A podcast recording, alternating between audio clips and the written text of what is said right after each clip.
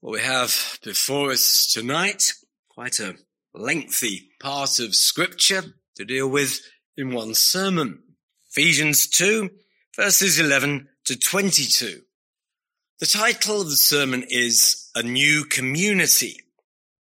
And really we must recognize that what is in this passage, the therefores of verse 11 and the therefore of verse 19 follows logically what we actually were looking at last week and what we have in chapter 2 verses 1 to 10. That the implications that Paul is drawing from the state that we were in to the state we are now in has implications. And that's why he says, therefore, there are things to be concluded from this and we're not to miss out in that, that as we saw last time, he changes sometimes I'm saying we to sometimes saying you. You he made alive. And then verse three of chapter two, among whom also we all once conducted ourselves, making a distinction there in his speech because he's referring to believing Jewish background people and the you, which are the the Gentile people. And having made that distinction and shown actually that everybody is in absolutely the same condition, all needing saving from sin and all benefiting from their union with Christ, he then, in a sense, then demolishes the you and the we distinction. That because there is a commonality that transcends whether you're a Jewish background or Gentile background, and that is that we're all born in sin and then are all saved by a union with Christ, there are implications. And those implications are what very much take him up in the last half of chapter two. And in a way, what we are seeing here kind of made larger is what we have in verse 10 when he declares here, we are his workmanship we now has rather kind of embraced Gentiles and Jewish background believers and asserted of, of all that we are his workmanship created in Christ Jesus for good works. And we might see that workmanship extending then in a larger scale, not as just individuals with good works, but this new community that is being brought out as a result of Christ brought near by the blood of Christ, by this work that he has done on the cross and what we read there of abolishing in his flesh the enmity and these things that speak to us of what the cross accomplished. And it had a great effect socially and in terms of people's relationships with each other. That his workmanship is going to extend not only to individuals and their growing in Christ likeness and sanctification, but there are implications for relationships among larger groups of people and how they're to look on each other, how they relate to relate to each other. And so we find him speaking there of uh, the household, the, a temple, uh, the habitation uh, of God, his dwelling place, that this is his people, his workmanship, his, his handicraft, and that this has got uh, a very, very special place in his affection. But the reason Paul is having to broach this subject and make mention of Gentiles in the flesh, verse 11, who are called uncircumcision by what is called the circumcision by Jewish background people and made in the flesh, he says, by hands. And he speaks to them that you were in a different place once.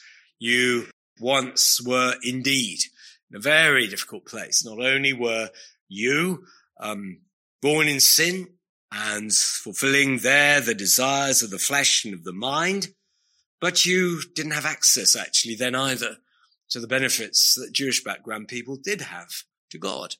That was once forbidden you, uh, or at least in large measure, that was denied you.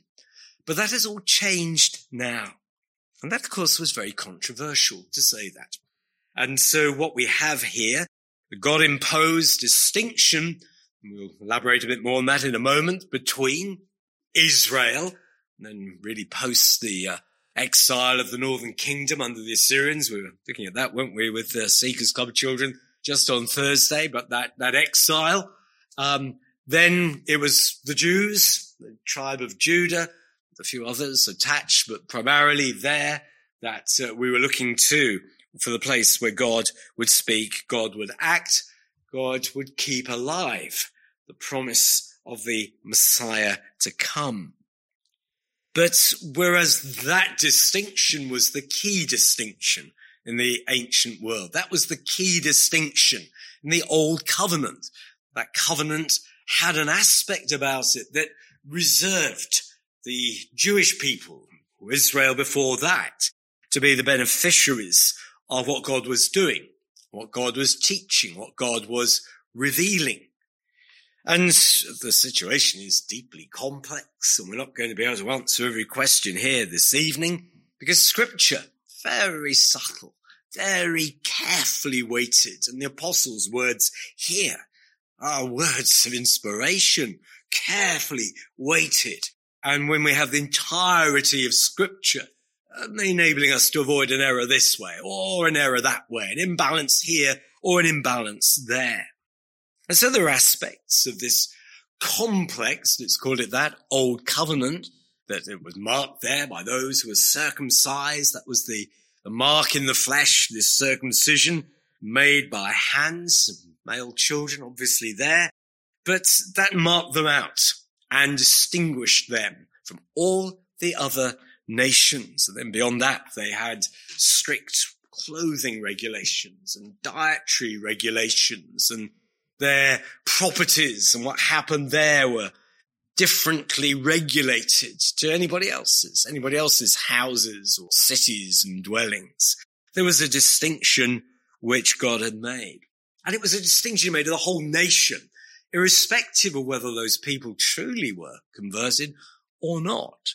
And he would act toward the nation, either in generosity and kindness when there was at least in some sort of general aggregate sense an obedience, a willingness to listen to what he was saying or to act in judgment when again in an aggregate sense there was disobedience. So it had an aspect to being a national covenant, but all the promises and what they really were speaking of and all the helps and everything in its deepest and most valuable sense well, that was for the real people of God amongst the wider people of God, those that God had called out from among them, those who had ears to hear, and they would receive further things and more things than the rest of their fellow citizens, other members of the tribe of Judah, illustrious tribe indeed.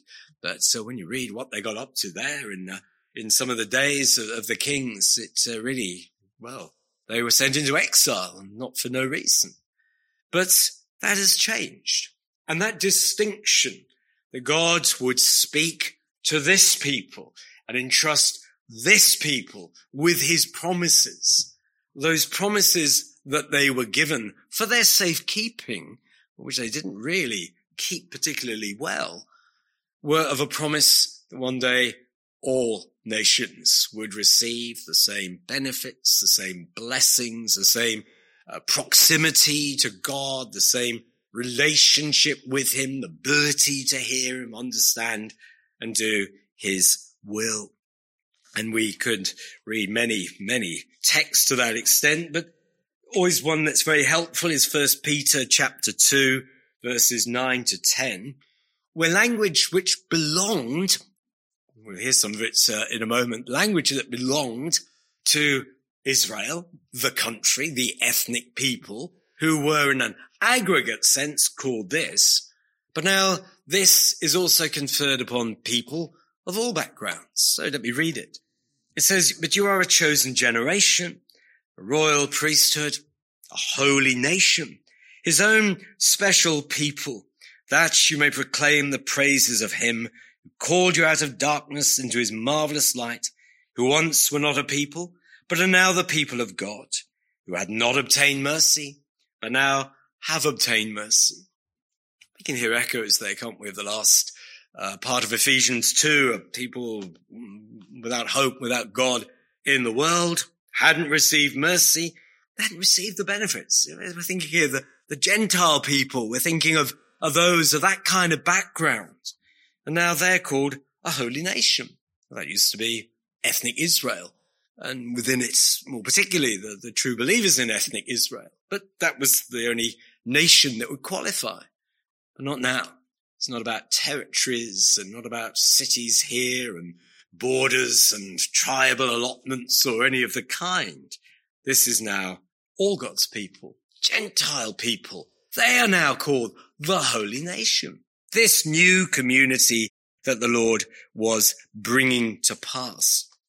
And so in Ephesians 2, those verses we've been reading, verses 11 to 22, that having shown actually the Jews and Gentiles are in exactly the same beginning point, that they are slaves to sin, then showing the common experience we have of sharing Christ did in his life and his death and resurrection, ascension, what we share in, now he's at the right hand of God, has these implications that now instead of this God imposed distinction, that there are Jewish people, there are Gentile people, they have special helps, they do not. That has now changed. And so Paul says, for instance, in verse 15 of Ephesians 2, he's made one new man. He, he's brought both of them together now.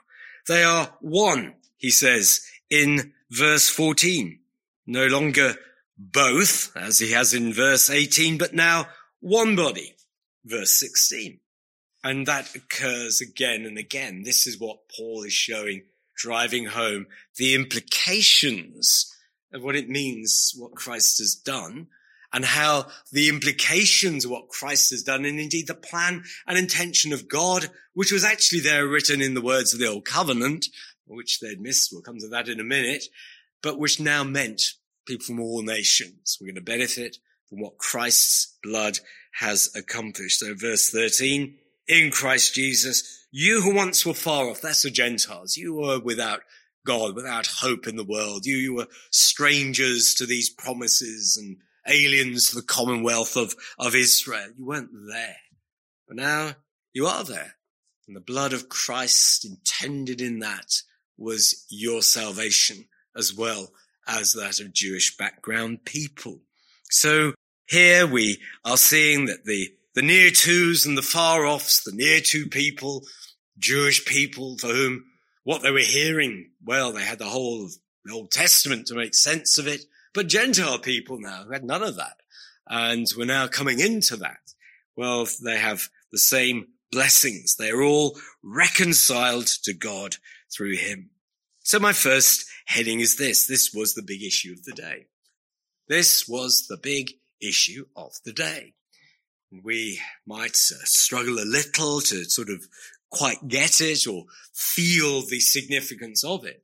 But you can see that in the fact that so much of the New Testament writing, the epistles, was dealing with matters of relationships between Jewish background believers and Gentile background believers and being able to pick carefully through how they should relate, where at times concessions should be made, and, and in the best sense the word, compromises can be allowed for, but where an overarching truth still prevailed for both of these people of this background. Well, the God imposed distinction, which I've been mentioning, turn to Exodus chapter 19 and just uh, the, the prelude to the giving of the Ten Commandments at Mount Sinai. And the Lord speaks there in this kind of language. And you'll hear First Peter chapter 2 verses 9 to 10 in this language. For Exodus 19 verse 4, you have seen what I did to the Egyptians and how I bore you on eagle's wings and brought you to myself. Now therefore, if you'll indeed obey my voice and keep my covenant, then you shall be a special treasure to me above all people, for all the earth is mine. And you shall be to me a kingdom of priests and a holy nation. These are the words which you shall speak to the children of Israel. That's ethnic Israel, isn't it? There we have the language, the royal priesthood theme and the, the holy nation and chosen generation, special people. And the psalm that we read earlier, Psalm 147, right at the end of it, verses 19 and 20, he declares his word to Jacob. Jacob, of course, being a shorthand for, for saying Israel, his statutes and his judgments to Israel. He has not dealt thus with any nation. As for his judgments, they have not known them. Praise the Lord. And so we see that special place that the people of that day, Israel, occupied in God's workings. And they had the covenants of promise, Abraham and David. Of course, they had Moses and the, the, the law and the regulation of worship and all of these things, tabernacle and then the temple. They were able to understand from the Ten Commandments in a way with clarity that none of the nations else had what God loved, what God hated, and to be able to at least align themselves to that. And they had the blood sacrifices, true blood sacrifices, which attained to the very matter of fellowship with God, the true God, and which were needed because we couldn't keep the Ten Commandments and we failed and the people of Israel failed and therefore needed to observe the various sacrifices. They had special places to go, Jerusalem particularly, places they could not go, should not go, high places that were forbidden. Know, of course, often they were uh, winked at there by the kings of that day. And so within that, that was where the hope of the world was kept alive, actually. Within that people practicing that faith under the old covenant, they were being kept distinct and reserved because from them, of course, it narrows down, doesn't it? From the family of David would arise the Messiah. They were to be kept distinct, pure and apart for that great event. However, uh, they misunderstood their calling, didn't they?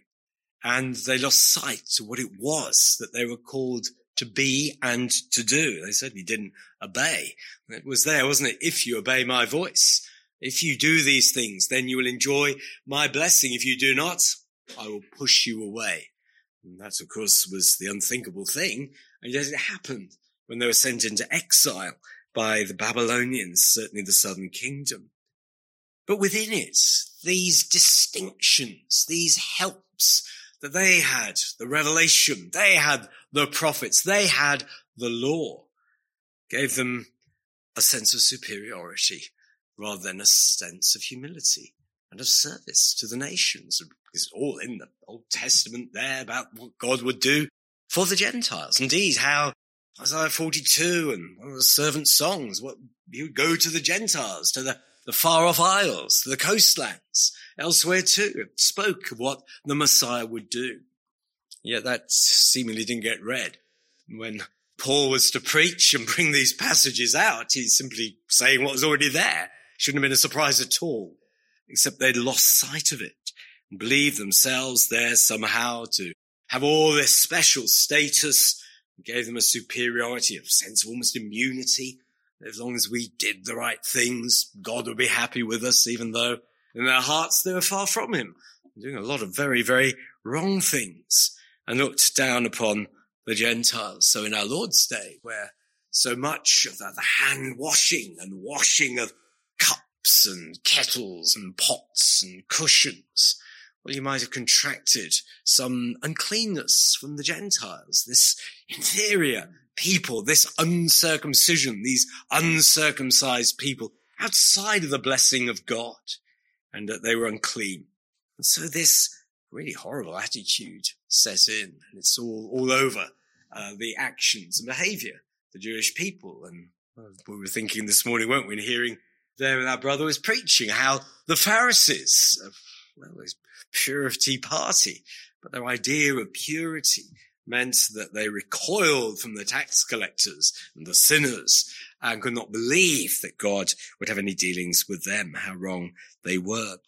And it was Peter who needed a revelation from heaven to jolt him out of a, a sense still of Jewish specialness that only Jewish people could have any kind of relationship interaction with God, that God would be interested in any other people. And there was a, a remnant of that still in this converted man, this apostle indeed.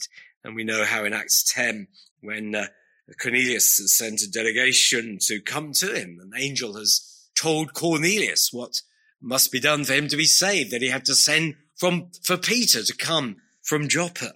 And as all that's happening there in Caesarea, then Peter is having a vision. And in Acts 10, let me just read um, verses 13 to 15 of this vision. And it were all kinds of four-footed animals, as sheep that descended from above. And a voice came to him, rise, Peter, kill and eat. But Peter said, not so, Lord, for I've never eaten anything common or unclean. And a voice spoke to him again the second time, what God has cleansed, you must not call common. This was done three times and the object was taken up into heaven again. Needed to be three times. There was a lot to be dislodged there in godly, upstanding Peter. And the Lord is showing that those distinctions and the outward markers of those distinctions were now set aside. Clean animals and unclean animals. God has declared now for his people all animals clean. Well, we don't eat things which are going to poison us, obviously there, but all things now. There's no distinctions that God kind of has imposed in that way. And Peter can rise, kill, and eat. Apologies to the vegetarians there, but there, there is the fact. All those animals now are declared to be clean. And this we have where in Ephesians chapter 2, Paul talks about verse 15, abolishing in his flesh the enmity, that is the law of commandments contained in ordinances, those things that maintained those distinctions and ensured in a way that there always had to be some difference between Jewish and Gentile people, but it had gone to seed and had generated this superiority that we were just thinking of there. But now that middle wall of separation, that's thought to refer to some structure within the temple there. That's where the Gentiles could come, but no further. All that has gone. There's no arm's lengthening now of the Gentile people. God is speaking to them and speaking mightily to them. And the apostle Paul, well, this is how very much he lands in the trouble that he does in Jerusalem because he is the apostle, isn't he there specifically, particularly to the, to the Gentiles. And that was not to everybody's taste at all. And so uh, when in Acts 22 and he's standing before the, the rather bloodthirsty mob in Jerusalem and uh, the Romans have come to seize him, there's a commotion and he, he is speaking to them and he says to them in Acts 22, just reading from uh, verse 21, uh, then he said to me, that's what God said to Paul, depart, for I will send you far from here to the Gentiles. And then the reaction. And they listened to him until this word, and then they raised their voices and said, away with such a man from the earth, for he is not fit to live. That was, that's the reaction. That's how dreadful that the Jews regarded the Gentiles, what an awful state that they were in. And they found it incredible, beyond comprehension, that God should now be dealing with these people. So that was the big issue of the day. That is where people had dug in deep and where old practices and ideas, which were not actually in the old covenant, had taken over, where things which weren't part of God's revelation were actually the dominant thing working in, in their attitude to people, tax collectors, sinners, uh, or to Gentiles in total. So my second heading then, what we belong to. Well, we belong, we is now whichever ethnicity, whatever background. This is now where we belong. And it's, it's a building that we belong in. This is something that's being built together in verse 20. Uh, it's described there as a, a temple in verse 21, the dwelling place of God.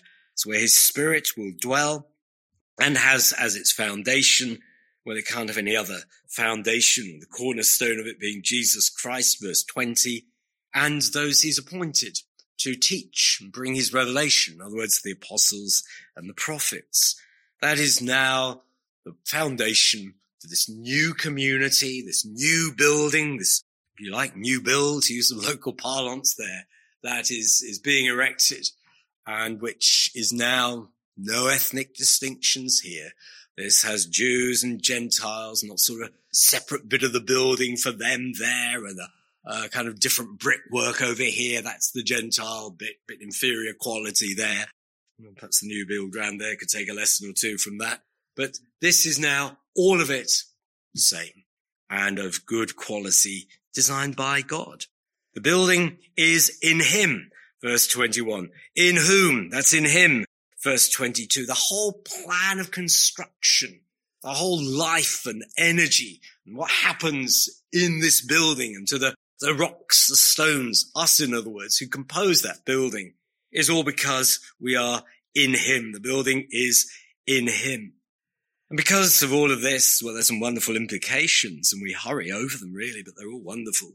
That through him, verse 18, we both, there he is, he's bringing them together and kind of bringing a we to describe Jews and Gentiles. He's not making a distinction here between you and, and Jewish people, just saying now we are a we. we both, we all of us have all the same privileges and benefits. We have access to the Father and the Holy Spirit dwelling within us affirms and confirms it. And the fact we're regenerate by the Holy Spirit, that is what sort of entitles us now and qualifies us as being those who can now enter the kingdom of heaven. We have that adoption. We have one spirit, one spirit, not one for the Gentiles and one for the Jews, a kind of second rate kind of Holy Spirit to indwell Gentiles and a superior version Holy Spirit for Jewish background people. No, oh, exactly the same Holy Spirit. And he'll do exactly the same kinds of operations and he'll bring the same revelation about Jesus Christ and bring it to this person and that person. And there is now no distinction there. This is the, the common life, the commonwealth that we now are. This is the life that is shared together and an interaction there. That was the big issue of the day, the Jews and the Gentiles. Well, that interaction now can, should, and does take place. And that therefore this is now this, this new community that the Lord has established. The day of Pentecost was very much the day that well, Peter was there, but perhaps didn't fully grasp all the implications, what was happening on that day, hence the, the vision that he needed in Acts 10 to sort of move him off this, I've never eaten anything common or unclean that he retorted back to the Lord with.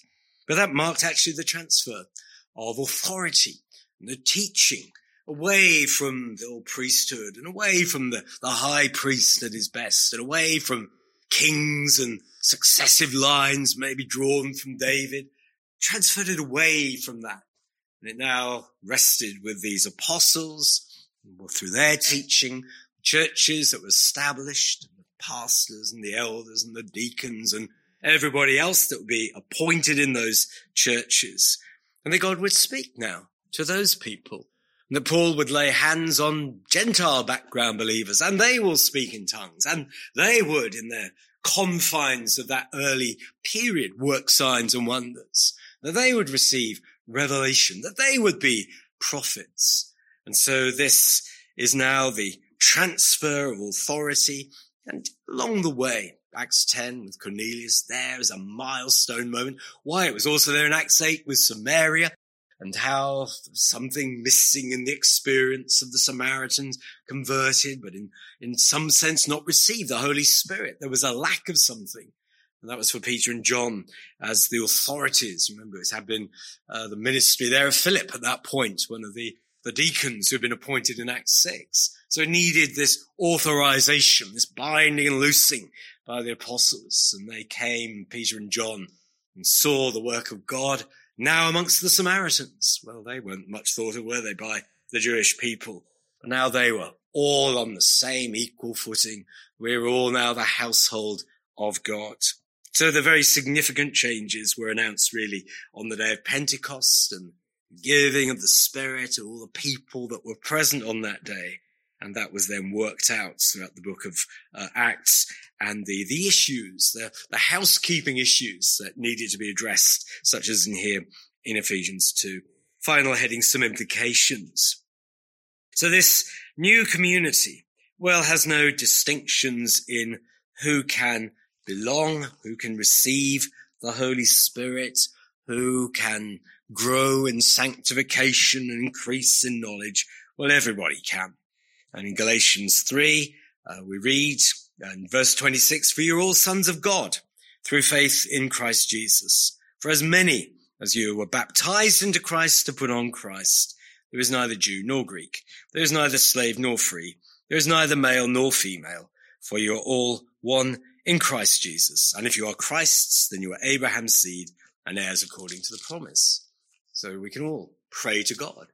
and we can all give our own thanksgiving to God. We can all uh, proclaim him in our various places and situations. We can all read the word of God and have the help of the Holy Spirit in doing it.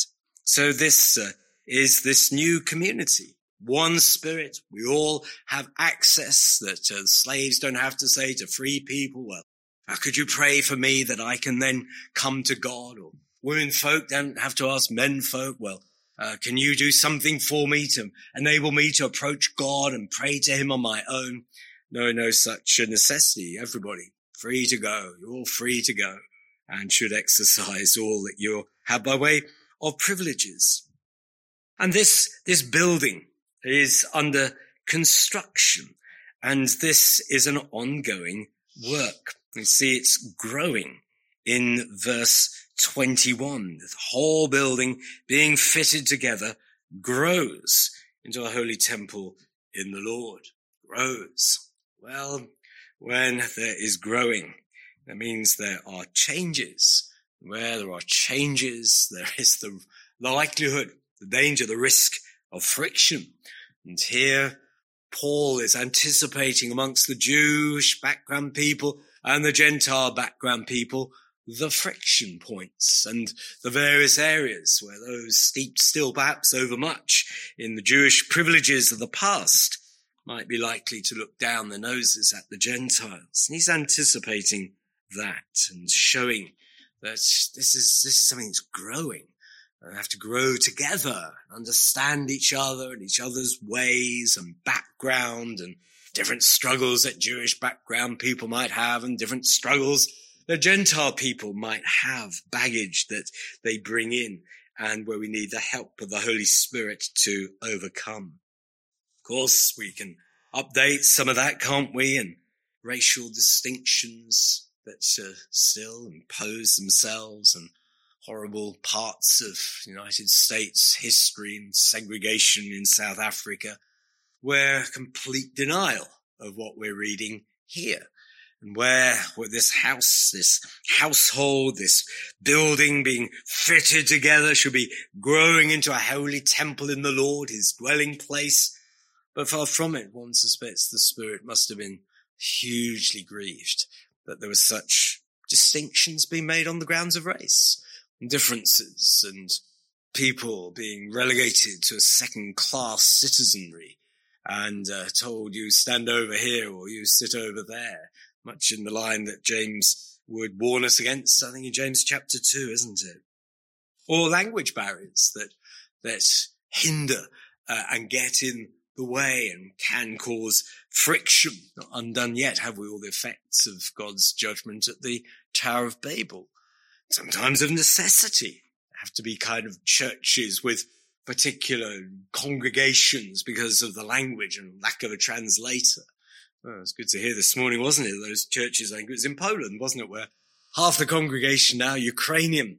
And so they got translators translating away as the, as the preaching takes place, trying to transcend the language barrier, trying to build a, a sense of unity in common life by having uh, the language barrier overcome as far as possible.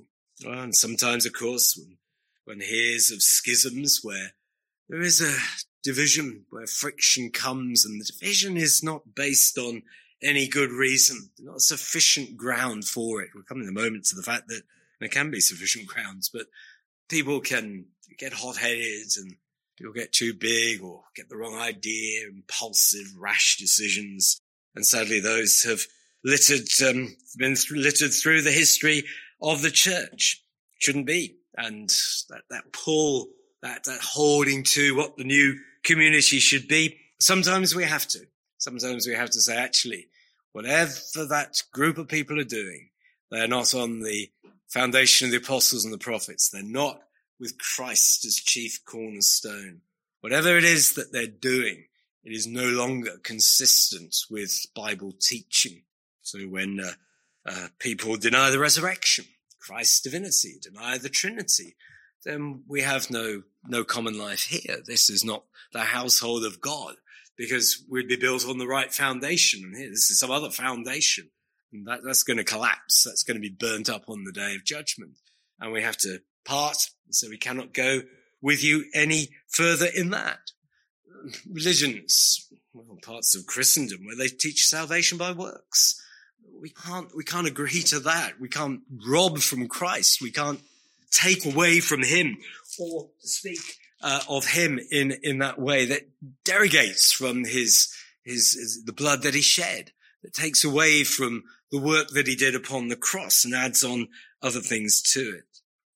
And moreover, again, we look on with horror, really, don't we, friends? We look on with horror the number of evangelical churches, I put that in inverted commas, who, whose practice now allows for the abolishing of distinctions God most certainly has made at creation of male and female and of man being united with woman in marriage. And now saying, oh, no, no, no, and finding all kinds of tortuous ways to reinterpret the Bible to try to fit in what they, they want to see in there.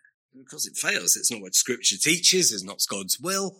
And we have, so we can't go with that. You're fundamentally abolishing distinctions that God very clearly has made and is repeated in the New Testament. And sure, he's not going to unmake those distinctions. So we have to step back at that point there. Just, uh, we may come across it uh, in the news, but, uh, uh, sermon that was preached at Christ Church College in Cambridge. We'll try to be as careful as possible in saying where and what. But in this sermon, which was preached by a student, a divinity student, but uh, where basically uh, he was asserting that Christ is transgender, that uh, he's transgender, transgender person. I think I understand it rightly that uh, actually there's a woman there but he was sort of acting out a, as a man and, and, and playing that part. And people were leaving, rightly, leaving in tears. And the dean of the college uh, or the chapel there was uh, told by people that that is heresy. That that you can't stand for that. But apparently, according to the reports, uh, that he said no, no, it's a legitimate expression um, of, of, whatever doctrine he, he thought was legitimate. Astonishing. And there it is. And well, we know that uh, all kinds of things are said about the Lord and his person, kinds of things are, are attributed to him. And we have to back and we said, we can't go there. We really cannot go there. LGBT and all of these things, we really cannot go there. And there are other times too when the practice of the church is so outrageously anti-biblical, where the behavior, and we think here, don't we, of people who claim that this is the work of the Holy Spirit that's making them do these things, but where we, we simply cannot just watch while God's name is, is brought so low by the wild and crazy practices and people putting themselves under the ministry of quite outrageous and heretical teachers. And we have to sort of say we can't, can't go with this. we have to separate away from it. This is not on the foundation of the apostles and prophets. And of course, quite a lot of these people call themselves apostles and prophets. We have to deny them that title say, no, those, those have been, they've gone, and they've told us what we need to know. And what you're telling us is not what they told us already. We can't go with you in that. So we know that this building is fraught with tension and hard choices that have to be made and decisions where in good conscience we, we have to act act upon what we believe scripture is teaching. It does mean that we have to step away from people.